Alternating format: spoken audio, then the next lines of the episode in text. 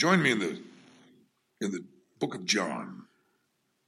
And let's look at the the chapter chapters that involve the final night, the final evening. It is my intention to move in this final session with you brothers through these last if you if you can believe I'm going to do this six chapters of John without keeping you here all day. Just a few highlights. And I got to tell you, I, I, in a way, I feel like I have failed to really.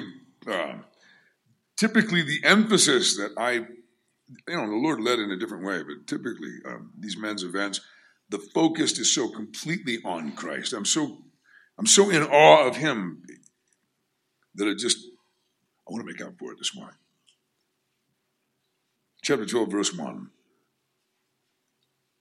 There's a number of times where here, as John writes, he's writing under the inspiration of the Holy Spirit. He says things that it, he just expresses his awe. In this so, decades after the events, he, he, he writes and goes, and he knowing everything that was going to happen to him. It's stuff like that.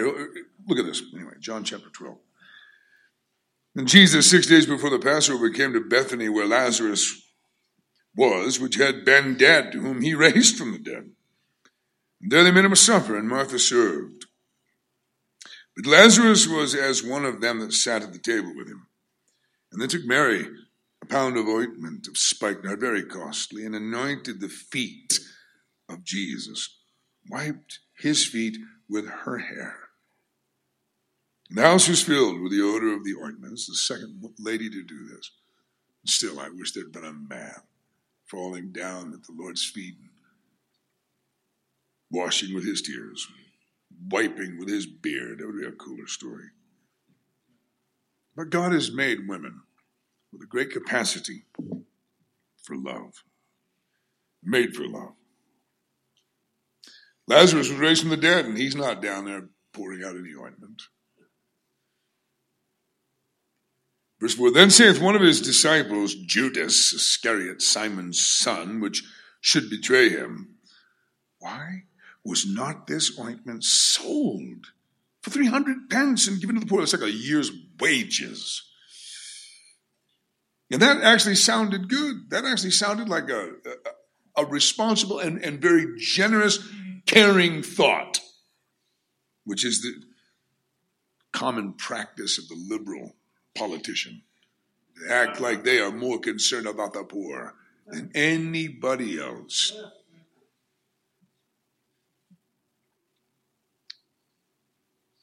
Called it a waste, saw it as a waste. Verse 6, John's commentary here. this he said, not that he cared for the poor, but because he was a thief and had the bag, and he bare what was put therein. So John says, uh, you know, Judas said this, but he didn't care about the poor. He was all about Judas. He was the treasurer, and he was ripping off the whole ministry. Which is an amazing thing. It's not like the Lord doesn't know that. Right? You ever thought about that? How gracious of the Lord to trust Judas? I, I strongly believe that John and the others didn't discover the theft until after Judas killed himself. In fact, in the Last Supper, when, when, the, when the Lord said, One of you going to betray me, they didn't all go, Yeah, and we know who too. And all point. In fact, he was the last one they suspected. They were all going, Come on, tell me it ain't me. Hmm. Then said Jesus, You let her alone. Against the day of my burying has she kept this. What a statement. What a, what a bucket of ice thrown on a room full of people. Because you understand that this, you leave her alone. She's just preparing me for my burial. For my burial. For the poor you have always, the poor always you have with you, but me you, you not have always. That, that was information to them that he's about to leave. They had no idea. Much people of the Jews therefore knew that he was there, and they came not for Jesus' sake only, but that they might see Lazarus also, whom he had raised from the dead. Can you imagine that one? What a circus it was outside. Everybody wants to get a look at the guy who was dead and was dead for four days. But the chief priests, they consulted that they might put Lazarus also to death. Amazing. They want to undo the resurrection of Lazarus. They got a firm conviction when someone dies, they ought to stay there, apparently. They're committed. It's against nature to be bringing people back, right? What kind of stupid argument? What kind of theology? Can you imagine eh, among them as they talked about this? No, we want to kill him. He needs to die. It was the power, only the power of God could raise someone from the dead. How insane must you be to not recognize that God, only God could raise the dead? No, he needs to go back to being dead. It was because, verse 11, because that by reason of him many of the Jews went away and believed on Jesus. On the next day, much people that were come to the feast when they heard that Jesus was coming to Jerusalem, they took branches of palm trees and went forth to meet him and cried, Hosanna, blessed is the King of Israel that cometh in the name of the Lord. And Jesus, when he had found a young ass, sat thereon, as it is written, Fear not, daughter of Zion. Thy king cometh sitting on an ass's colt. These things understood not his disciples at the first. But when Jesus was glorified, then remembered they that these things were written of him and that they had done these things unto him. No, but he saw that prophecy was being fulfilled while it was being fulfilled. It was all prophesied, and it was after it happened to the old. Wait a minute! What a moment! What what a series of moments for those men. They had lived it and witnessed it, and didn't recognize that it was all the, the predetermined foreknowledge of God.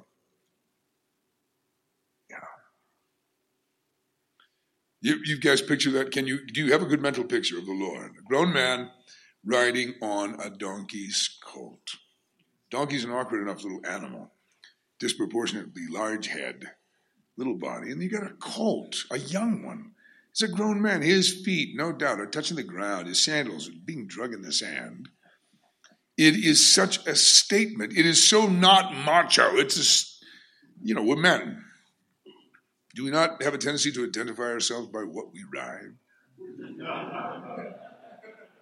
And the guy, instead of coming in in something big and jacked up, right? So he didn't have, he didn't have, you know, Ford Super Duty Power Stroke. He he, oh, he he he could have picked a majestic looking horse, a war horse.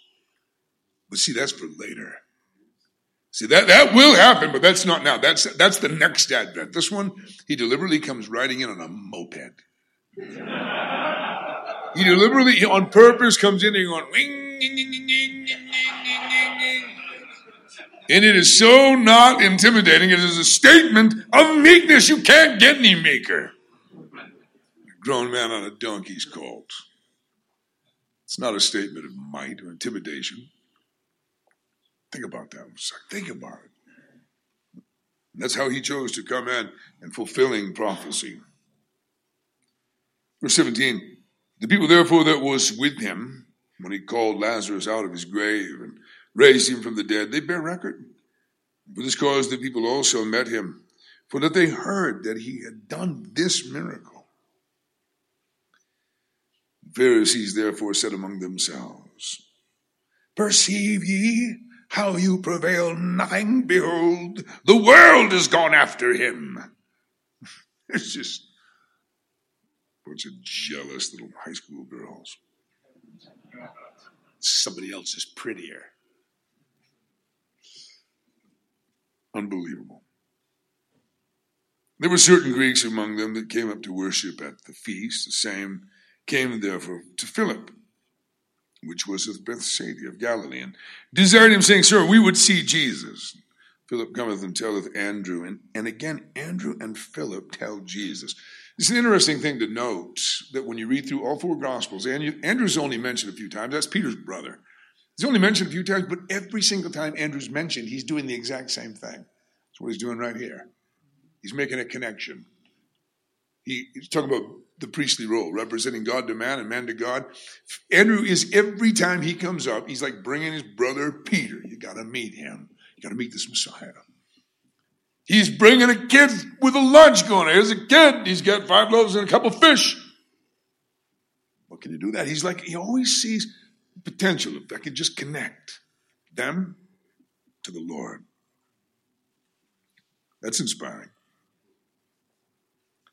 Verse 23 And Jesus answered them, saying, The hour is come that the Son of Man should be glorified.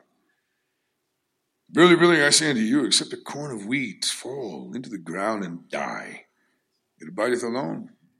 But if it die, it bringeth forth much fruit. Amazing that he would recognize his mortal body as a seed that needs to be planted. He that loveth his life shall, lo- shall lose it, and he that hateth his life in this world shall keep it unto life eternal. That um, profound statement from the Son of God. Try to hang on to your life, it'll slip away. You can't hang on. If you let go of it, that's when you find it. And if you're a Christian, you've had that moment. If you've never had that moment of surrender, you need to have it today. You need to have it this morning. This morning, you need to lose your life because that's the only way you're going to find it. Try to hang on to it. Try to hang on to your big plans and your ambitions. It'll all slip away from you. So that famous statement, inspired by those words, the missionaries that said, He is no fool who gives what he cannot keep to gain what he cannot lose.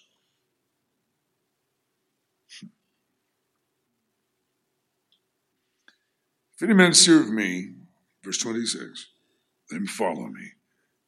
And where I am, there shall also my servant be. If any man serve me, him will my Father honor. Now is my soul troubled. This is the manliest statement right here. Now is my soul troubled. What shall I say? Father, save me from this hour. But for this cause came I unto this hour. Father, glorify thy name. And, and that is that not the ultimate hero? Is that not manly? And he's coming up against the horror, guys. He's coming up against the frightening horror of the cross. He's coming up on, on this event. It's not just this, the agony of his physical death. It's the experiencing of the shame, the absorption of our guilt, a big transfer that's going to take place. I can't even comprehend. He is not like some man on the edge of a pool dipping his toe in the water. I was thinking about that walking by that pool this morning. Snow all around the edge.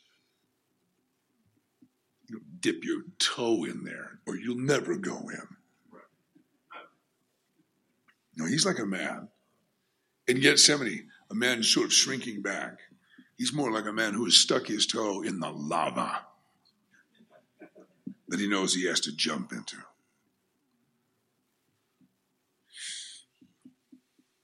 The, uh, the, the immersion into the sewage, all of that combined, raw, untreated sewage that we have all contributed to and he would be baptized in it, absorbing it. What shall I say? Father, save me from this hour. You guys, you, you think that's what I'm going to say? I don't think so. He goes, he goes, no. This is what I came here for. Father, glorify thy name. Verse 28. Then came a voice from heaven. This is, this is a rare thing, this voice from heaven. This is the voice of the Lord God that walked with our parents in Eden in the cool of the day. And he isn't heard much on earth. There's only a few occasions where God breaks and it's like all the occasions where the voice of God is heard as a voice. Pretty frightening. But most of them have to, no, all of them have to do with his son. It's like at the baptism of the Lord, when he rips the sky open and just goes, This is him, this is my beloved son in whom I'm well pleased. that announcement sent a shockwave all through hell, through every, all through the universe. Every devil, every fallen angel went, what? And Satan himself. This is him?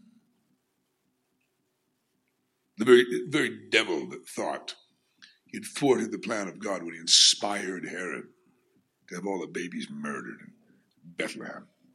Huh? And that kid's gone off the radar. He's down in Egypt, carried by a mere mortal to Egypt, having been warned by an angel. He's back in the land and lives three decades without any devil recognizing him. He can go anywhere in public and there's no demon shrieking, going, We know who you are. Didn't happen until after the voice of God said, This is him. And immediately, the Lord goes out into the wilderness for a showdown, for a test.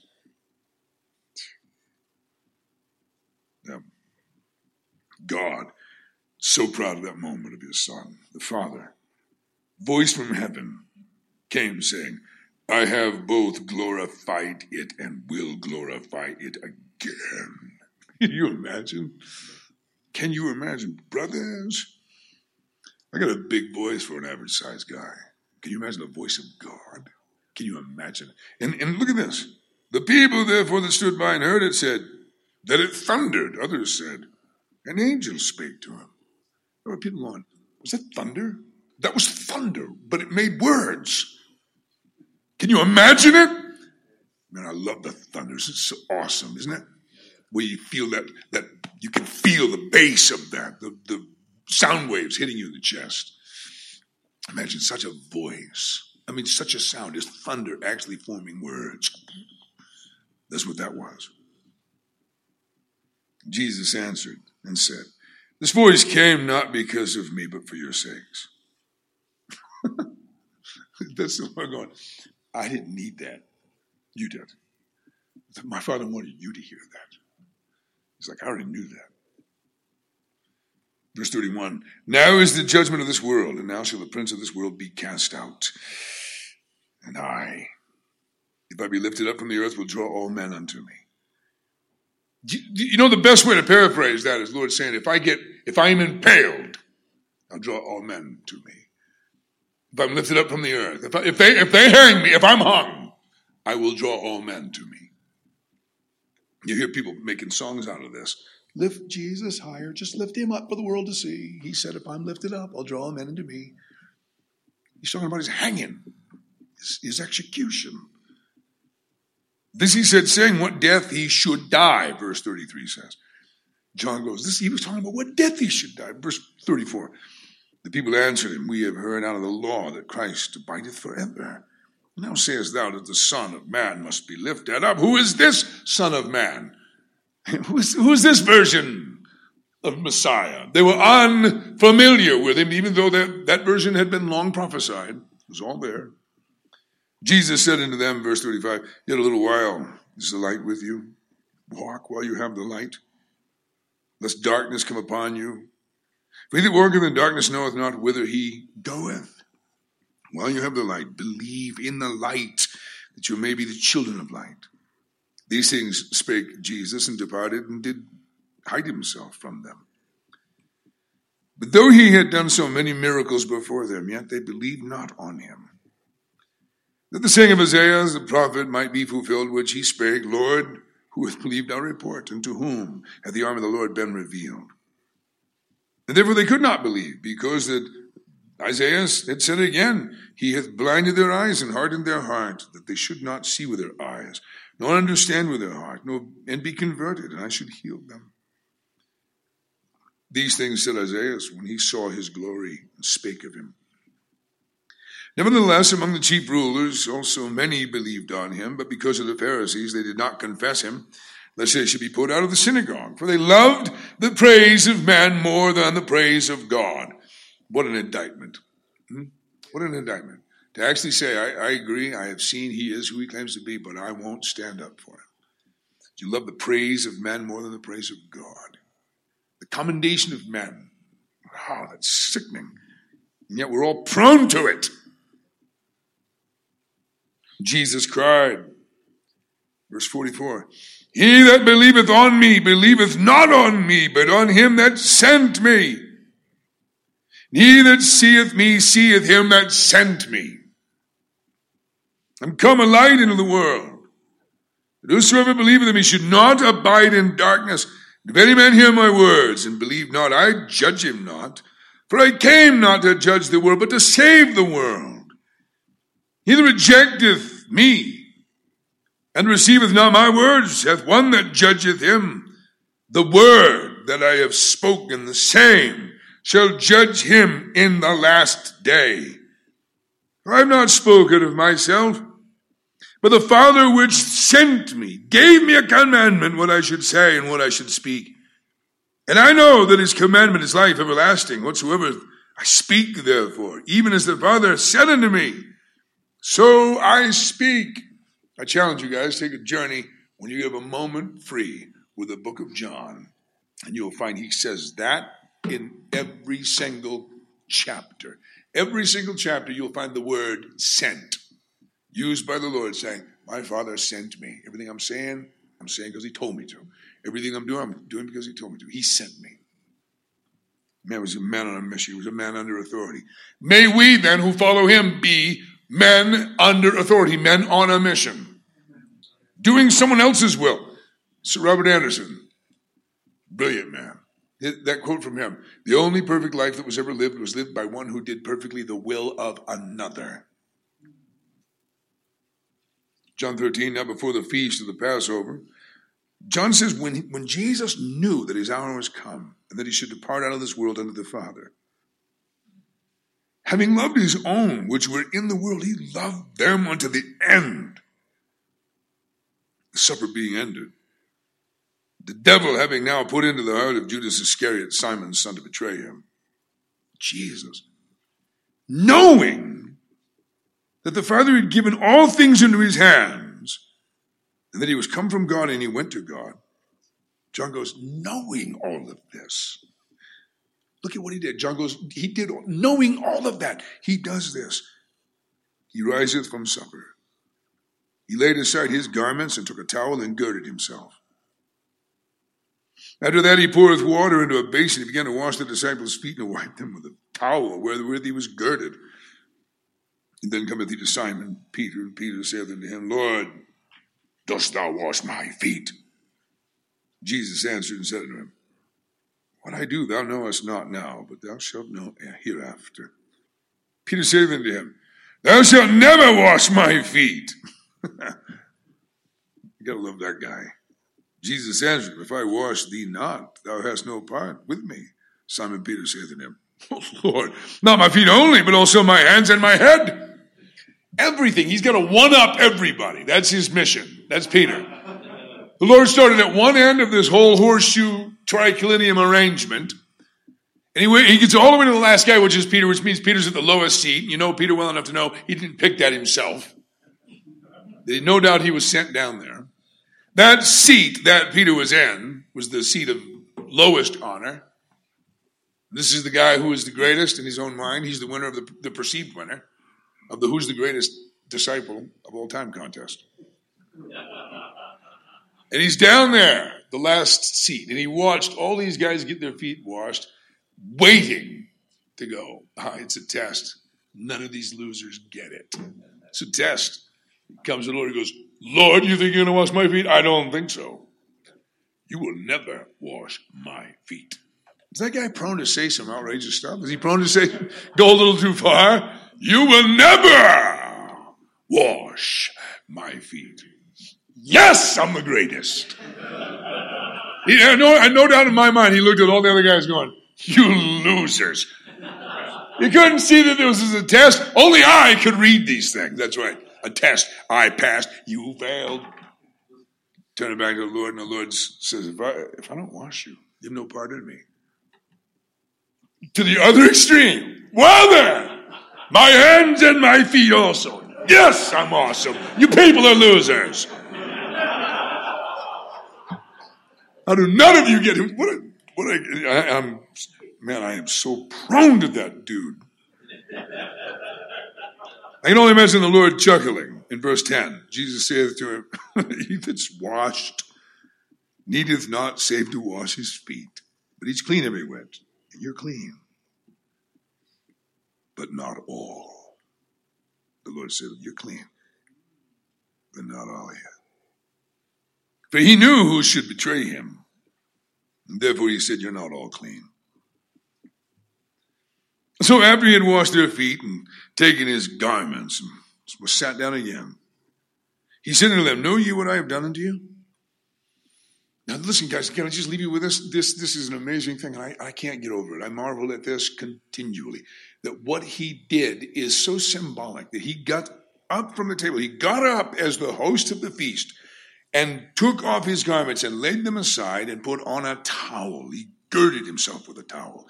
And he does a slave job and then he goes back, takes the towel off, puts his clothes back on and takes the place of the host of the feast. This is so incredibly symbolic of what he did leaving heaven. The glory of the incarnation taking us off like a garment, attributes of his divinity without ever ceasing to be divine, setting those aside, limiting himself to be completely human, to be completely mortal, and then girding himself with, with flesh, with a, with a material body.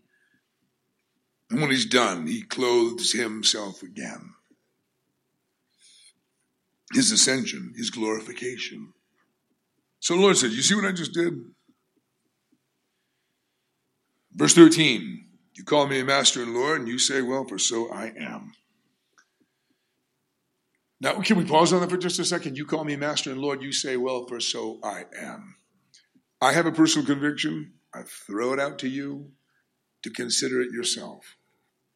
We will go out of our way to use title. No, we don't have to, especially us. We're Calvary Chapel. You know, you can call Rob Rob, call Manny Manny, right?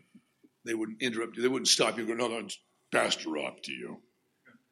But out of respect, it's a funny thing that sort of happens as respect grows with the passing of time. You find that somebody was your buddy, suddenly becomes your pastor. You find yourself doing that. You know, hey, Pastor Rob. And then we talk to the Lord of the universe by just his name. He's got a higher title than anyone else could ever have earned, title that belongs to him. And I note that on the other side of the Gospels, in the Gospels, he's just Jesus. On the other side of the Gospels, he is Lord and Christ. In the Apostles, in the book of Acts, and all the epistles, rarely ever just say Jesus. And when they do, each of those times that they do, those few times, are references to the days of his humiliation before his glorification and ascension. I think it's right that we call him Lord Jesus. I think it's right that we refer to him as Christ. I note too that the guys that have the greatest degree of reverence, the books that I read of men who are long gone, all do the same. They all do our Lord this, our Lord says. You know, it's the modern writers, it's the goofy Joel Osteens that go Jesus this and Jesus that, like he's their homeboy, right? I think it is a subtle indication of a major lack of reverence. I, I, the Lord's words on the subject, John 13, 13, you call me master and Lord, and you say, well, for so I am. I guess it's all I need on that subject. So I really find myself saying Jesus, anything. In fact, I've gone through every song we sing at church, and I've made it Lord Jesus. Throw in one syllable.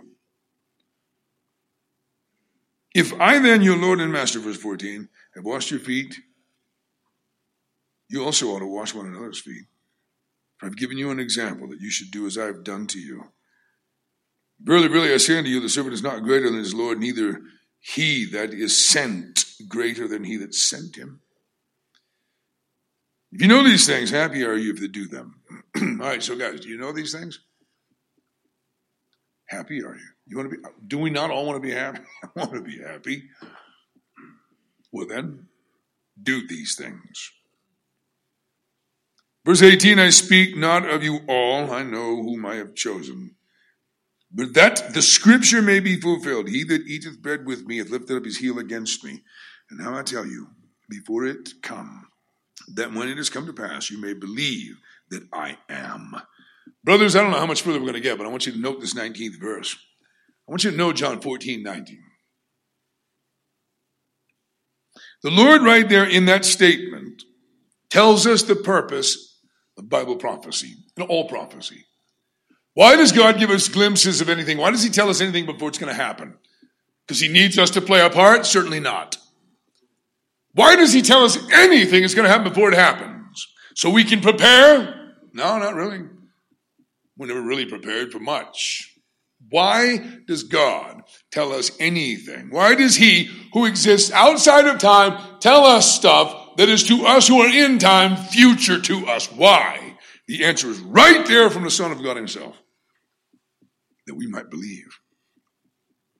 Faith comes by hearing, hearing by the Word of God. It's hearing the Word of God that makes us believe, makes faith happen. And, brothers, it is even more specifically the fulfilled prophecies of Scripture that give us the greatest reason for faith.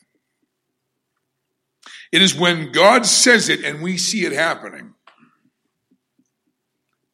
that we find our faith is profoundly affected. The Son of God says prophecy is relevant to our faith. He said to his disciples, I'm only telling you this for one reason.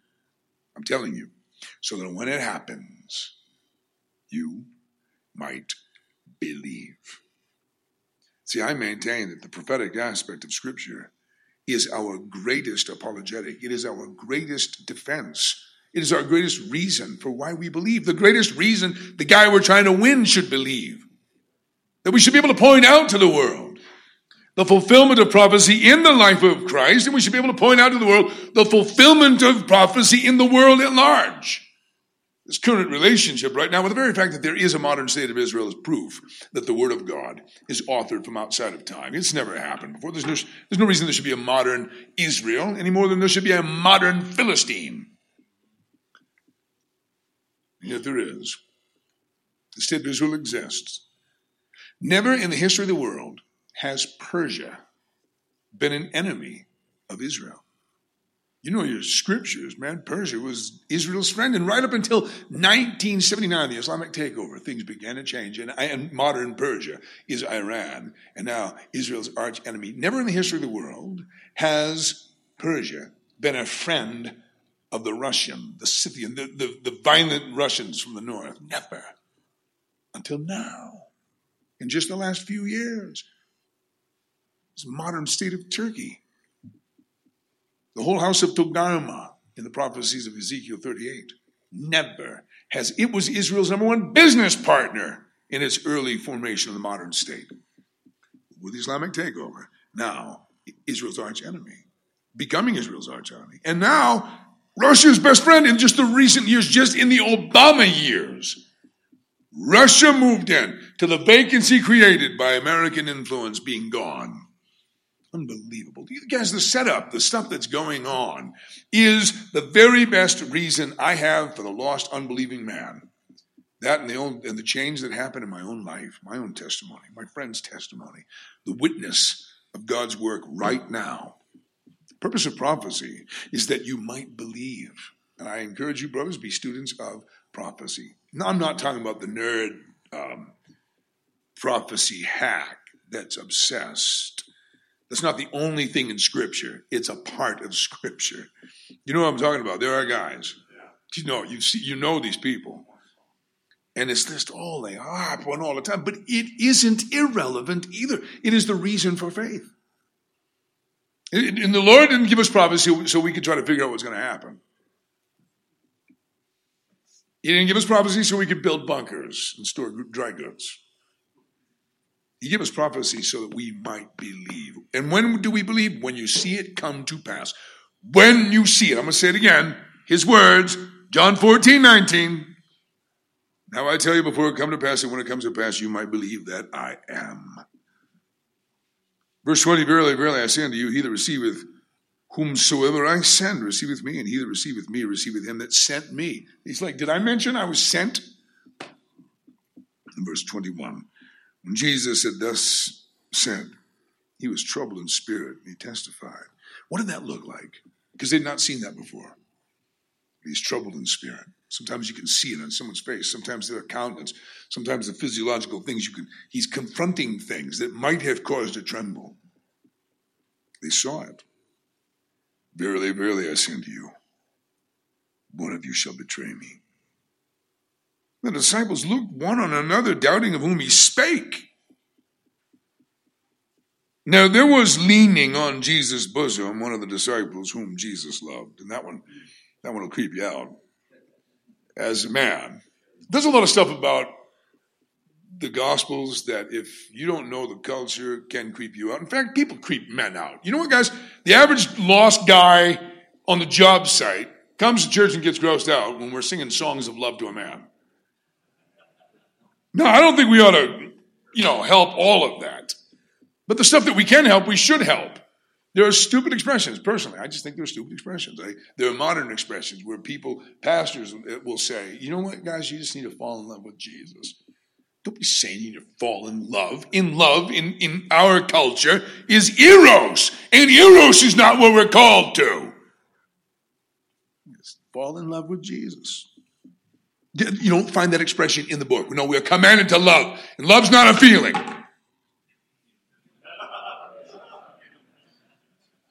We are commanded to love. I mean, can I encourage you to retrain yourself to stop going, you know, I just feel like the Lord's leading me to. No, it's not a feeling.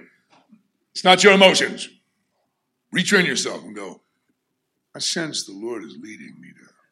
It's a sense, it's a spiritual thing. It ain't a flutter. Oh man, I just feel like I'm supposed to. I feel, I feel, I feel. Find any of those feelings in the words of the apostles. They're not there. Paul didn't go, I just feel like the Lord wants us to go to Macedonia.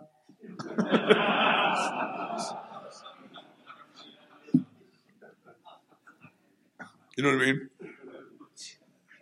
There's no I feel. The Philippian jailer, I'm here because I had a feeling. I don't think so. He had a vision. Paul would say things like, the apostles would say things like, you know, it seemed good to us and to the Holy Spirit. It seems. That's a good thing. That's a good one. Do that one. It seems the Lord is leading me to.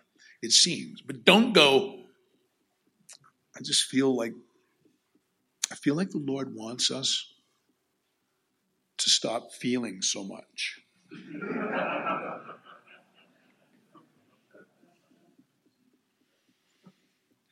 So you'd be creeped out, but and I think we ought to meet men where we can.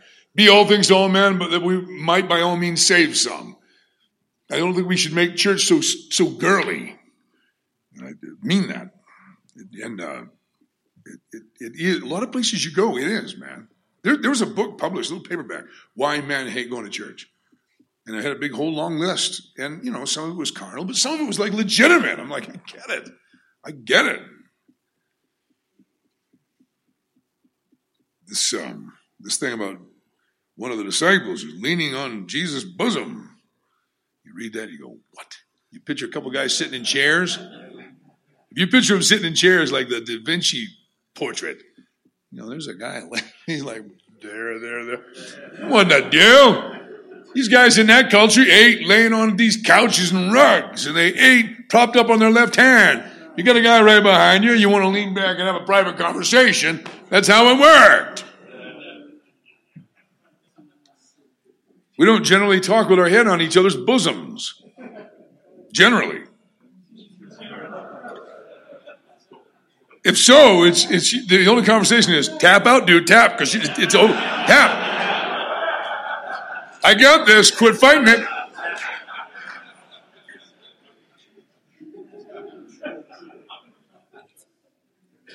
I, I won't go into a story. I have some.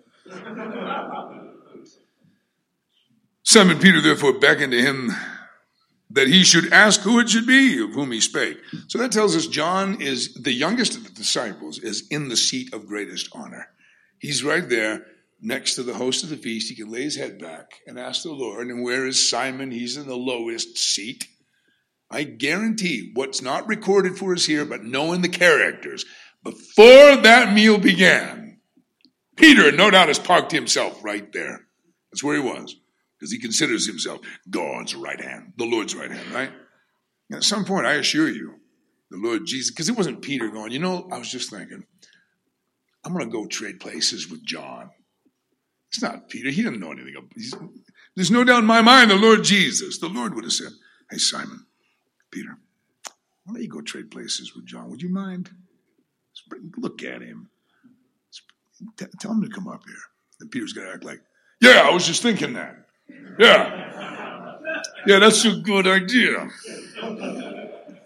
He's got to go down to John and go, You, get up there. What? Just move. Get out of my spot. Now there's John over there in that spot, and there's Peter going, Ask him. He's gesturing. You can imagine the kind of gestures that are coming from Peter to, to John. Peter's burning holes with his, with his, his, his eyes. He's like, ask him, ask him. There's probably John going, all right, calm down, all right. So he asked him. he then lying on Jesus' breast saith unto him, Lord, who is it? Jesus answered, He it is to whom I shall give a sop when I have dipped it. When he had dipped the sop, he gave it to Judas Iscariot, the son of Simon. You ought to get a copy of Alfred Edersheim's book. It's not a book to read, it's a resource to consult. It's called um, Life and Times of Jesus the Messiah. And he, he'll cast all kinds of light on things like this, but this is how you propose a toast. This is their version of going, to my best friend, right? This is their version. When you took the piece of bread and you dipped it in the plate, and you make sure to give everybody's attention, and then you fed it to your friend, you put it in his mouth, you were making a statement. It's like Judas opened his mouth to receive the sop, and Satan entered with it. And it didn't change what Judas looked like. His head didn't start rotating. And it, his eyes didn't turn into vertical reptilian like pupils, these little slits. He still looked like the truest friend. Look at this. Verse 27 after the, the sop, Satan entered into him. Do you know, think about this now. Satan is at the Last Supper. He's at the supper. He took possession of a man at the supper. He entered him. Actually, in, invaded Judas. And Jesus said unto him, That thou doest do quickly. And no man at the table knew for what intent he spake this unto him, for some of them thought, because Judas had the bag, that Jesus had said unto him, Buy those things that we have need of against the feast, or that he should give something to the poor. He then, having received the sop, went immediately out, and it was night. Therefore, when he was gone out, Jesus said, Now is the Son of Man glorified. God is glorified in him. God be glorified in him, God shall also glorify him in himself. And he shall straightway glorify him. Little children, in a little while, and I'm with you. You shall seek me. And as I said unto the Jews, whither I go, you cannot go. So now I say unto you, I'm saying, whither I go, you cannot come. So now I say to you, a new commandment I give unto you, that you love one another as I have loved you, that you should love one another. By this shall all men know that you are my disciples, if you have love one to another. Simon Peter said, Lord, he said unto him, Lord, whither, whither goest thou? Jesus answered him, Whither I go, thou canst not follow me now. Thou shalt follow me afterward. And Peter said to him, Lord, why can't I follow thee now? I will lay down my life for thy sake. Jesus answered him, Wilt thou lay down thy life for my sake? Verily, verily, I say unto thee, the cock shall not crow till thou hast denied me thrice. Turn the page, brothers, to chapter 18. I'll wrap it up. Got to skip ahead. Most of what we're skipping is the Lord talking about the Holy Spirit, the promised comforter, the helper coming. But just look at this, and I'll leave you with this, and we'll, we'll break bread together, we'll, we'll meet at our Lord's table. John 18, verse 1 When Jesus had spoken these words, he went forth with his disciples over the brook Kidron, where was a garden into the which he entered, and his disciples. Judas also, which betrayed him, knew the place. For Jesus oft times resorted thither with his disciples. Judas, having received a band of men and officers from the chief priests and Pharisees, he cometh thither with lanterns and torches and weapons. This is the thing I want you to look at. Look at the fourth verse. You can see John marveling. All the decades that had followed, since he was an eyewitness to this, John expresses his wonder. Jesus, therefore, knowing all things that should come upon him, went forth and said, Whom seek ye? You know the rest of the story. When anybody else would have been running away. You know, I've done a lot of dumb things in my life. I've done things that hurt me real bad, cost me. But I did it ignorantly. I go stumbling in there, kind of stupid, ignoring warnings, not really believing, and then suffering the consequences. But you have too. We've, we've all stepped into stuff that was really painful, but we didn't really appreciate how bad it was going to be. Or we wouldn't have, right? He knew. John said he knew everything.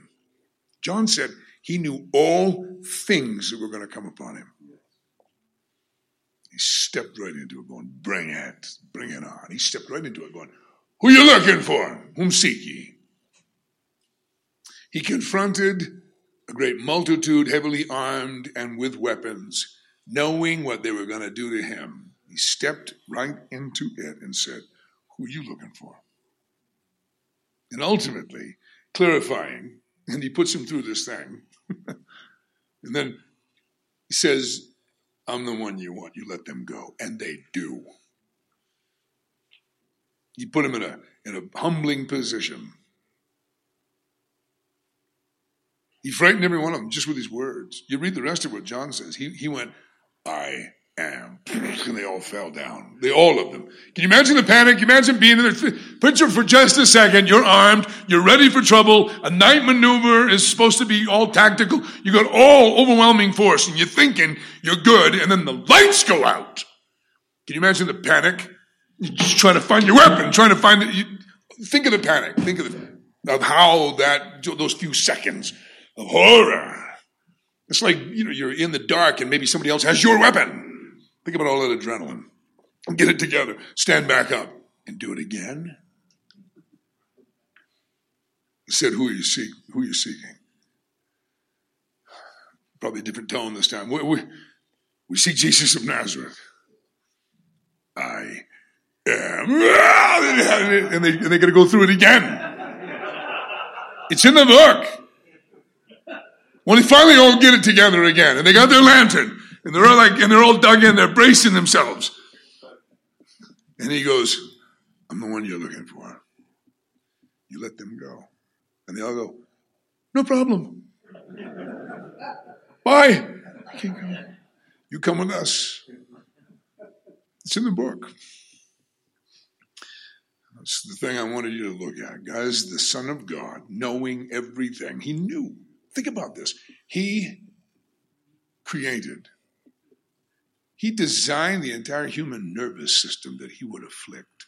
He placed every nerve in the back that he would allow to be shredded. He knows of the agony that'll be the result of spikes splitting the bone and cutting right through the tendons to impale him to a tree. He knows the agony of being stretched out in such a position you can't exhale. You can't take a deep breath and slowly suffocate while you bleed out. He knows all of it. But even worse than that, what did he despise? What was it that made the cross the horror? Hebrews chapter 12, once again, it was that despising the shame. It wasn't the pain, it was the shame. Is that he would take on the shame of Ken Graves Ramakoy and all the Ramakoys and the whole history of the world and all their stinking deeds. Take it upon himself. Become the scapegoat. Not just merely symbolically a transfer, but an actual transfer. That every symbolic transfer enacted by the priest in, in fulfillment of the law was just a rehearsal something was actually going to happen, and it did happen. He stepped right into it.